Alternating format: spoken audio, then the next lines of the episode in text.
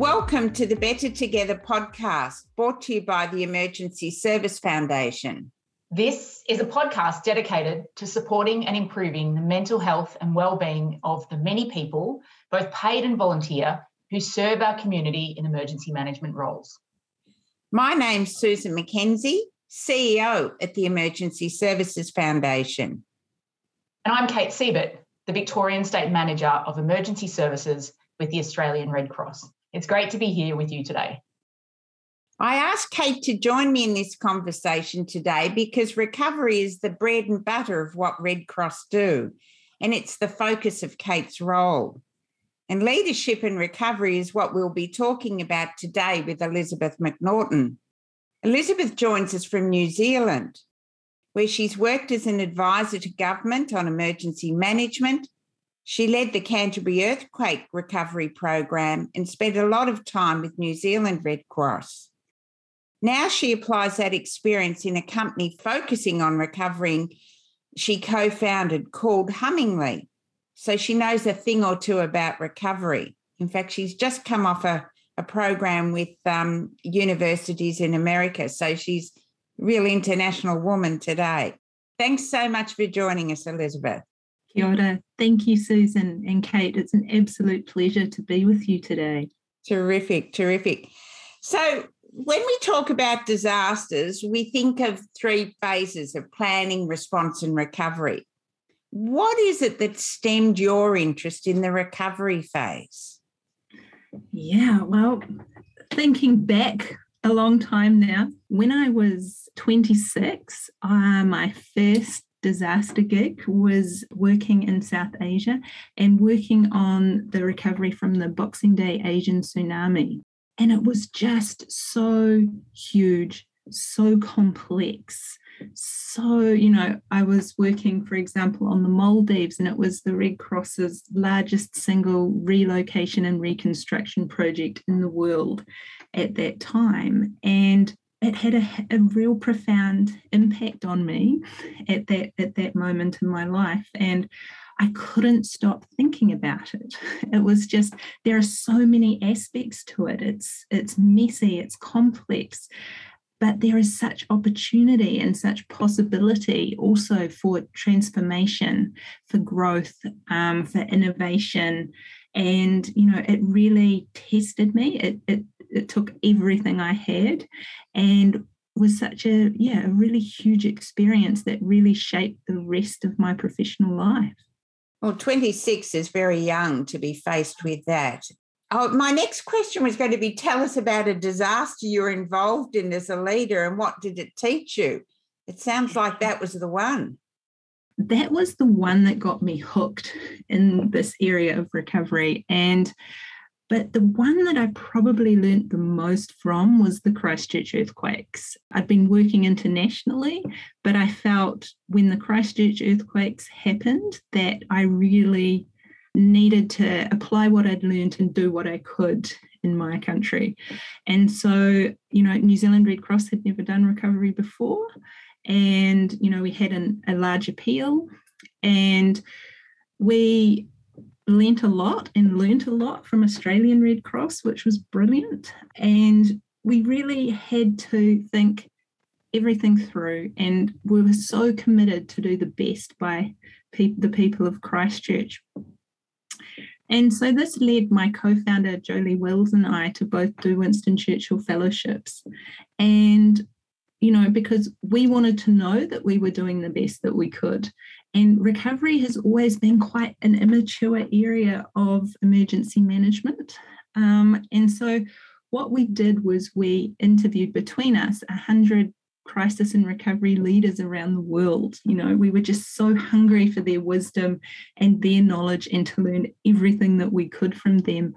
And it was incredible and a privilege to have that wisdom. So what we we really learnt um, from that was the importance of self care, well being, and not burning people out. And you know, we were burning people out.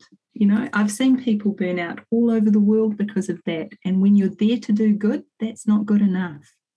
So, Elizabeth, thanks uh, so much for this.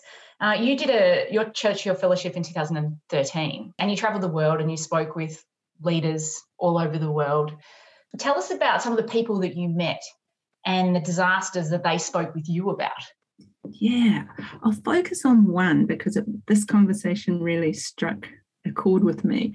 So I met with Art Agnos, who was the former mayor of San Francisco at the time of the Loma Prieta earthquakes. And he said, Elizabeth, I'll only meet with you if you bring a loaf of Vogel's bread from New Zealand. so my whole travel itinerary was based around his loaf of Vogel's bread because, right, you don't want it at the end of the trip. And so I delivered my Vogel's bread, and he was very excited by this. And we sat down for this conversation. And he he did some really transformative things. And if you've been to San Francisco and you see the beautiful waterfront, well, actually, that waterfront had a huge freeway wall in front of it. And he really pushed for that to come down, but at great political cost, right? So he lost the next election. It was, in, in some quarters, a very unpopular move. And I just thought that showed such, that and many other actions showed such in, uh, integrity and focus on the noble purpose. And he said to me, you know, did I make a difference? Did I leave the city better than when I found it? And if the answer is yes, then I can be satisfied. If the answer is no, that's a very sad thing to live with. So, you know, people like that, that really hold the noble purpose at the center of what they do and the politics second, was really inspiring to me. Um, and also, people, leaders in recovery who have that transformative long term view whilst holding people at the centre. And so, yeah, he really struck me for that. And I met so many people who were similar. Mm, really inspiring. So, I'm really interested in and why you uh, focus deeply in on the leadership aspect of recovery. Can you tell us a little bit more? I think it's because of the possibilities and also because it is complex and it's really hard to do well. Right, you've got complexity, you've got scale, you've got endurance, you've got the psychology of the situation that makes it very different from leading in times in normal times. I think too, you've got really interesting policy questions um, that that need to be answered, and you know it's really tough, for example, to create a really stable authorizing environment where you can get all the stakeholders on the same page, you can get the green light, and you can do really incredible things together. It is possible, but it's very difficult and it's hugely challenging. And I think, too, if you look at our world and if you look at where we're heading and where we are with climate change, with the complexities, with risk being the dominant theme of our age, we need to develop and support leaders who are able to deal with ambiguity, who can adapt, who can lead our world through crisis. And so I'm very focused on recovery leadership, supporting recovery leaders and having them grow from the experience and then take on and lead future things. What happens often is that they burn out and never want a bar of it ever again. And that is a massive loss given what we need for our world in the future. So, thanks so much, uh, Elizabeth. What a powerful story you are telling us. Your Winston Churchill Fellowship, I'm sure, has taught you a lot. What have been some of the big lessons that you're teaching others with yeah. your experience? I had this amazing interview with a, an incredible recovery leader. You know, I was kind of in awe of her, bit nervous, excited to meet her. And at the time um, interview came up, um, she'd actually had a serious mental health episode. And I was surprised she would still meet with me. You know, she could no longer lead her team, no longer work. She was at home, couldn't really leave the house. And I met with her and she leant in and she said to me, You know what the scariest thing about all of this is, Elizabeth? And I said, um, I don't know. And she said, I think my team were three or four weeks behind me. It's like, oof, right? And that reflection that we lead others to where we are at was really powerful. And, you know, I'm a big fan of questions. You know, questions shape the way we see the world, um, they shape the direction that we grow, and they can anchor us in um, times of crisis because the questions don't change. So, the question, where am I at and where am I leading others to, has been become an anchoring question for me. And am I leading people to a place of calm or to a place of chaos? Right? Like, and we we often don't intentionally think about that. And I found that really powerful, especially the last 18 months. Hummingly, we support teams, leaders, organizations all over the world. And I've had to ask myself that question on the regular. And so, yeah, little moments like that were just incredible. Mm. That, that's actually really relevant to the work that we do because ESF is focused on improving mental health outcomes across the Victorian emergency management and emergency services sector. And one key area of focus for us is what we call strong leadership. And I'm not talking about big burly bloke strong leadership. I'm talking about building authentic leaders, you know, um, who who lead teams. And and you've already talked about people burning out. We're very well aware of people burning out and losing all that experience after big disasters. And, you know, the research here now is pointing to that's what's going to happen post COVID. You know, people are just exhausted. What advice would you give to leaders to ensure that we better manage the well-being of people working in the recovery space? The uh, Jolie and I were working with the CEO of an agency a while ago and pre-COVID, and the last message that we gave on the phone call was yes, the, this immediate disaster is huge and difficult, but you need to keep capacity in yourself, in your team, and in your organization for whatever is on the horizon. That was the last message on the phone call. And later catching up, he said, Seriously, that last message? Two weeks later, COVID comes along, right, with a hot, com- makes everything more complex and is a whole new challenge. We thought we had a challenge before, and now we have this new reality.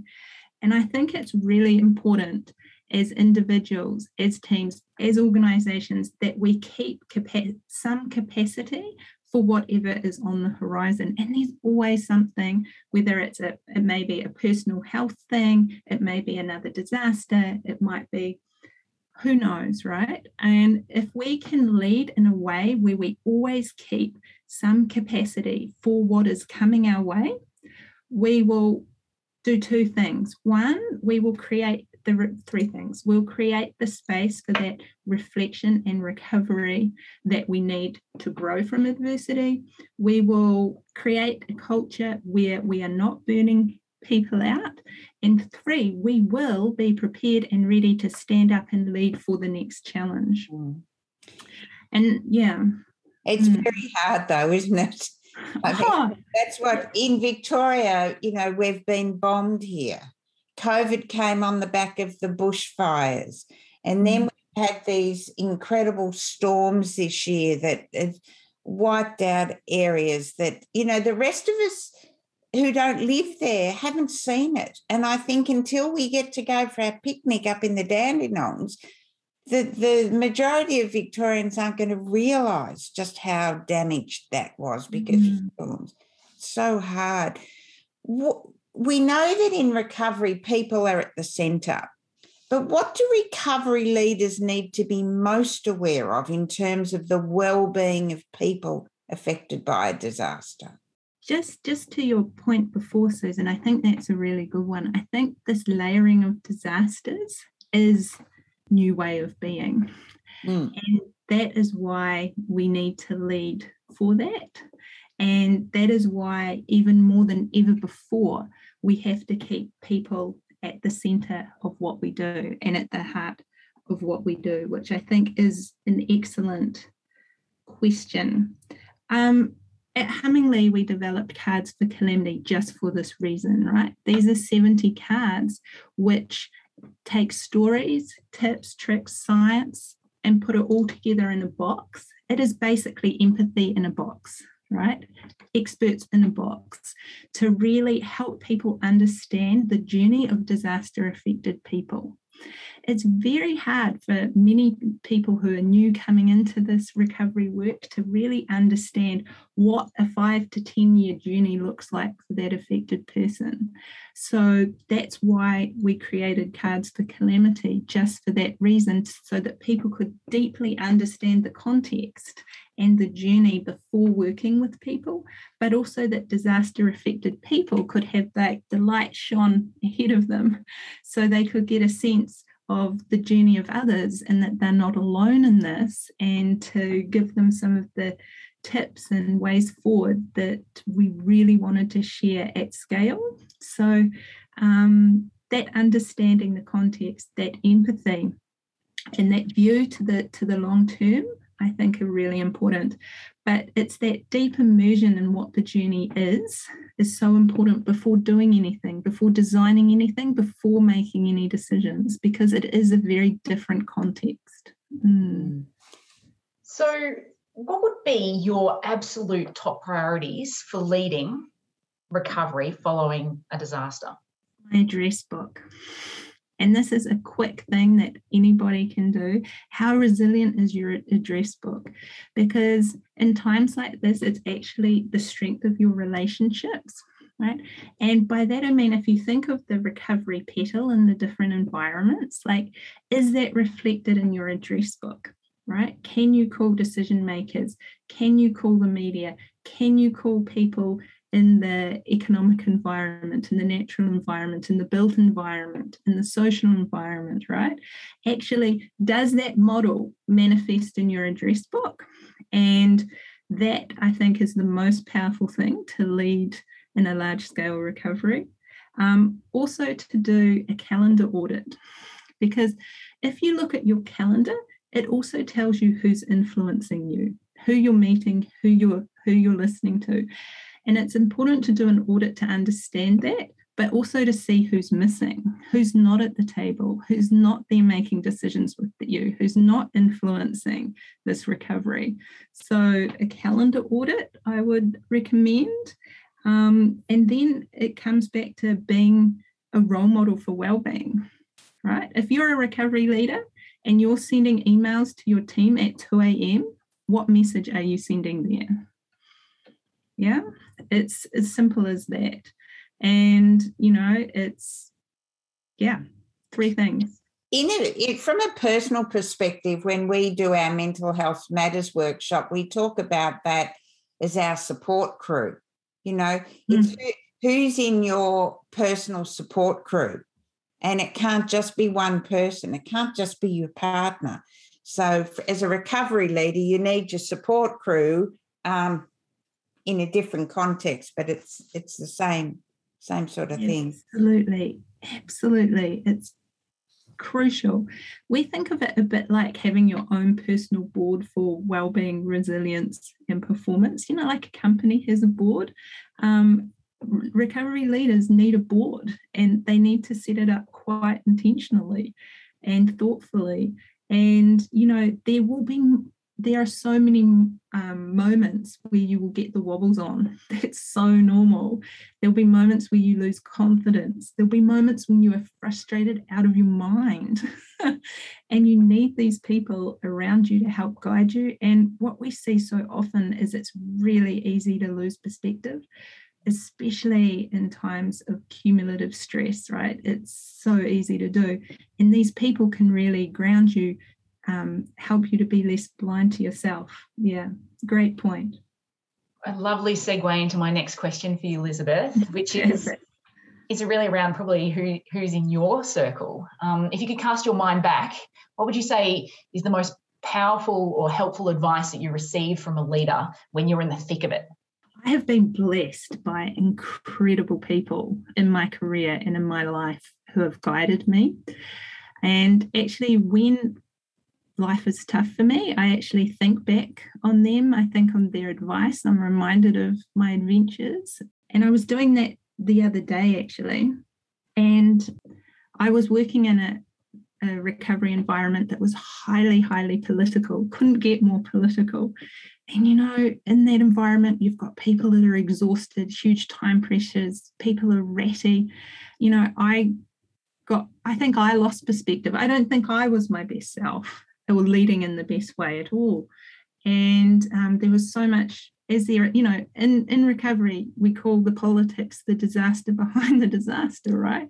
You've got a, it feels like a lot of nonsense. Sometimes ego comes to the fore, self-interest. It can it was all getting a bit much, as you can tell. Anyway, I had a new boss and she came in and she took me out for a cup of tea, bought me a cup of tea, sit down and, and have a cup of tea. And she said, I think you need to make like a rock in the sea and you need to let the noise, let everything roll past you like the like the waves and just ground yourself and be steady and don't because if you keep getting caught up in every issue and every wave if you keep taking everything personally you will keep getting pounded right and you will exhaust yourself you're already exhausted so really you need to make like a rock and be really grounded and really thoughtful about what you can influence and what you can control. I thought that was great advice. And then in the last 12 months, I've had a couple of profound bereavements in my family. And then the advice that I've been getting from my, my crew is, you know, that that kind of grief, it's like, um, it's like being at sea. It's like the waves. At times you feel like you're drowning, and at times there'll be space between the waves. You'll feel you can live again. But overall, you need to go with the waves, you need to feel them. And so then I thought about this and I, I thought about disaster recovery. And, you know, there are moments where you absolutely you have to make it like a rock. That doesn't mean you're immovable, it just means that you're grounded and um, you can't go with every issue. And there are times because you, you and your people are working in a context of profound grief, right? That you need to go with those waves. You need to feel what's happening. You need to have compassion and empathy. So the question that that anchoring question for me is when do when to make like a rock and when to go with the waves. Mm. And being intentional about that and thinking about that has been really helpful for me and it ha- it really does help you not get caught up in the noise and focus on what's important. Wow, that is so powerful. And I think, particularly for any Victorians listening to this podcast, incredibly topical and powerful for right now and how we're feeling. So I, I continue to learn. I've been uh, doing recovery for well over a decade now, and, and I continue to learn. So thank you so much. I think really powerful lessons in there, Elizabeth. My next question is really about um, the people that we service as part of the work that we do. So, what values do you think is are important when uh, we're working with disaster affected people? Mm, there's only one and it's what we hold at the heart of Hummingly, and it's it's not surprising. It's do no harm, and that's been my anchor throughout my entire career. And if that is truly at the center of your practice, at the center of your organization, and at the center of your learning, that's what you need to do. Always focus on the do no harm, and everything else generally comes right from that. Mm. So that's um yeah, I'm sort of sitting here really taking in what you're saying because recovery is not my space. I find what you are saying is applying to so much to the work that we're doing, you know, in in in mental health. So just to finish up, I'd be really interested to know from your deep understanding of recovery, what do you think would be the most important for the emergency services management sector to apply to a post COVID recovery here in Victoria, Australia? Mm. I think it comes back to your point around how, you know, in this short period of time, you've been affected by fires, floods, droughts, COVID, mice, mice, even mice. My goodness, plague. it's you know. So the learning from two things from that. One is that we need to support people, teach people, encourage people to be adaptable for whatever may come.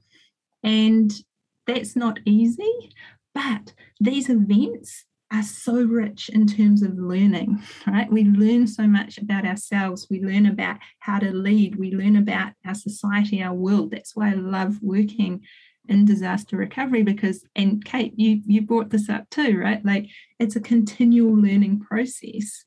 And so I would encourage that in emergency management in Australia, that there is that support and those learning opportunities to uh, develop leaders who are prepared for whatever may come personally and professionally. And that's that's no easy task. And the other thing is that it's actually learning from disasters traditionally it's not done well no. right? and for all sorts of reasons coming back often to the politics the ego the you know as a leader to own right things that may have not gone so well, I think is a sign of terrific leadership.